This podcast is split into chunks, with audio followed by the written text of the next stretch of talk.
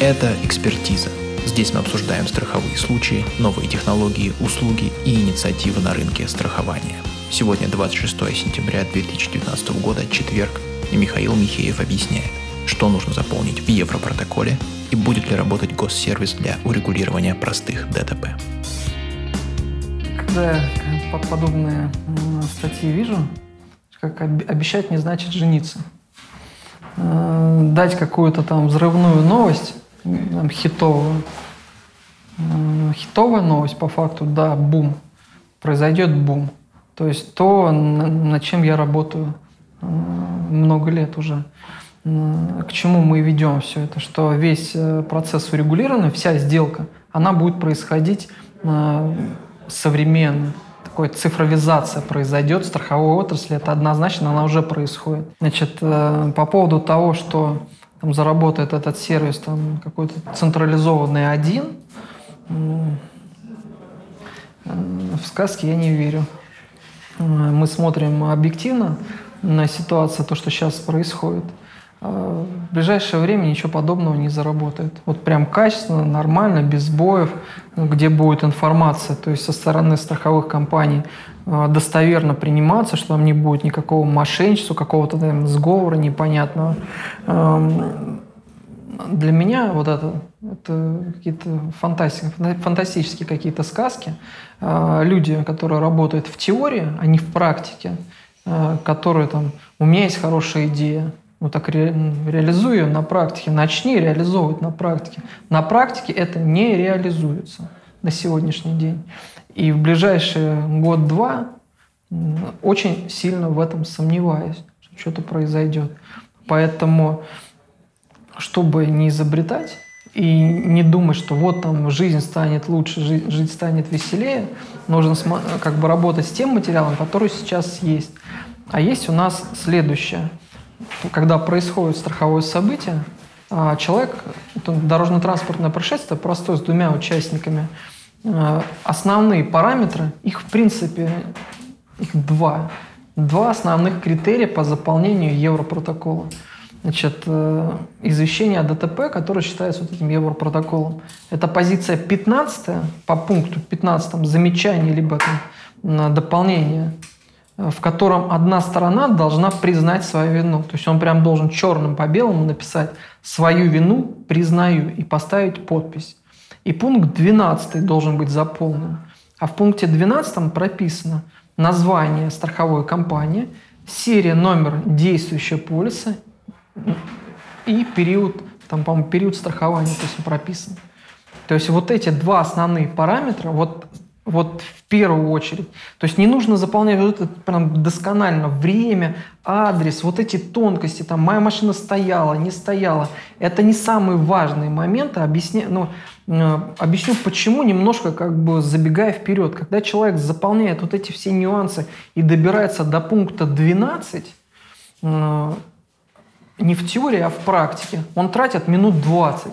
Поскольку, почему 20 минут он тратит? Потому что он вначале разговаривает, он вначале звонит в ГИБДД, он регистрирует страховое событие, он регистрирует дорожно-транспортное происшествие, потом кто-то звонит в страховую компанию, потом они говорят, достаньте бланк извещения, он начинает искать этот бланк, то есть в нашей папке он достает, то есть и первая мысль не рождается позвонить агенту и спросить, на какие основные моменты нужно обратить внимание. Их два, я их озвучил. Пункт 15 – пункт 12.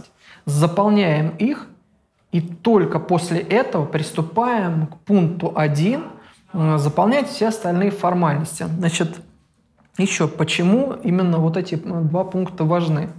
Потому что когда один человек заполняет, второй сидит там молча или там консультируется со своими там юристами, знакомыми, там при, приятелями, друзьями и так далее. Они ему говорят, слушай, скорее всего, ты если виноват, ты как бы не признавай свою вину, ты ему как бы скажи, что ну я виноват. А он в суматохе может ну, пропустить этот момент. Там же такой пункт своеобразный, там 15. Там, посмотрите в свои бланки извещения. Там написано там дополнение или примечание. То есть там нет четкой, четкого понимания того, что здесь должна быть признана вина. То есть просто дополнение. В этом дополнении вот эта фраза должна быть. Значит, практика. Звонит клиент – говорит, Михаил, ну смотрите, э, все в порядке у меня уже, там, вчера у моей жены там произошло ДТП, я вот сейчас э, поеду в страховую компанию, я уже записался, все там вообще замечательно. Второй человек, там водитель, признал свою вину, я говорю, да, ну все замечательно, все хорошо. А можете мне документы скинуть на проверку на почту ради интереса? Он говорит, да, Михаил, ну чуть-чуть попозже. Я говорю, а второй человек по ОСАГО застрахован? А, да, но он забыл полис ОСАГО. Я говорю, то есть у меня прям звонок такой. Я говорю, как забыл полис ОСАГО? Подождите, пункт 12. О чем гласит? Там заполнен? А, да нет, я же это, у меня жена же ДТП, меня же не было. Я же взял, она только с левой стороны заполнила. Я говорю, подождите, а с правой стороны заполнена? Нет. Я говорю, то есть правая сторона вообще не заполнена? Да, не заполнена. Ну там просто, там, Михаил, да не обращайте внимания, я сейчас там страховую отнесу. Я говорю, подождите, раз вы позвонили мне, вам нужна консультация. Я вам сейчас расскажу нюансы, все, и вы поймете, что у вас ДТП не было. А, справки были оформлены на месте ДТП? Нет. Я говорю, то есть вы пошли по упрощенному регулированию убытков? Да. То есть э, один человек признает свою вину, то есть там пять пунктов, условно два основные, э, они не соблюдены. Если один, там один пункт из пяти не выполнен, э, упрощенное урегулирование убытков на основании заполненного там, извещения о ДТП по Европротоколу не работает. То есть это не ДТП. То есть получается, вы не оформили, а да и оформлять вы не могли, потому что второй участник не застрахован по ОСАГО. Он таксист? Нет, на «Газели». Я понимаю, как тяжело застраховать автомобиль «Газель» по ОСАГО в настоящее время, оформлен на физическое лицо. Я говорю, гражданин России? Нет. То есть с каждой новой минутой для меня открываются все новые и новые подробности, по которых результат один. У клиента нет оснований для получения компенсации. Простом, логичном, э, натуральном виде, виде направления на ремонт. Ну, сдаст он сейчас извещение о ДТП в страховую. Страховая скажет, хорошо, мы принимаем вот номер уходящего. Направление вам мы не можем выдать. Но это они официально там преподнесут текст, там все. Отказ там в компенсации, поскольку не соблюден пункт такой-то, правил страхования такой-то, смотрите, пункт такой-то. Все. Говорит, Михаил, а что делать? Вот здесь возникает другой вопрос. Я говорю, а контакт у вас второго человека есть? Сохранился? А, да, он просто трубку со вчерашнего вечера не берет. Какие варианты? Судиться. А судиться на основании чего? Запись у вас есть? ДТП? Нет.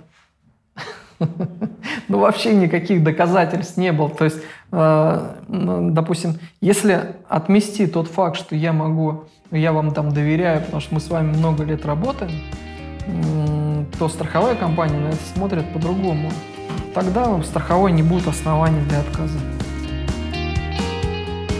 На этом все. Наш эксперт Михаил Михеев, а текстовый транскрипт выпуска есть в заметках на сайте instim.ru.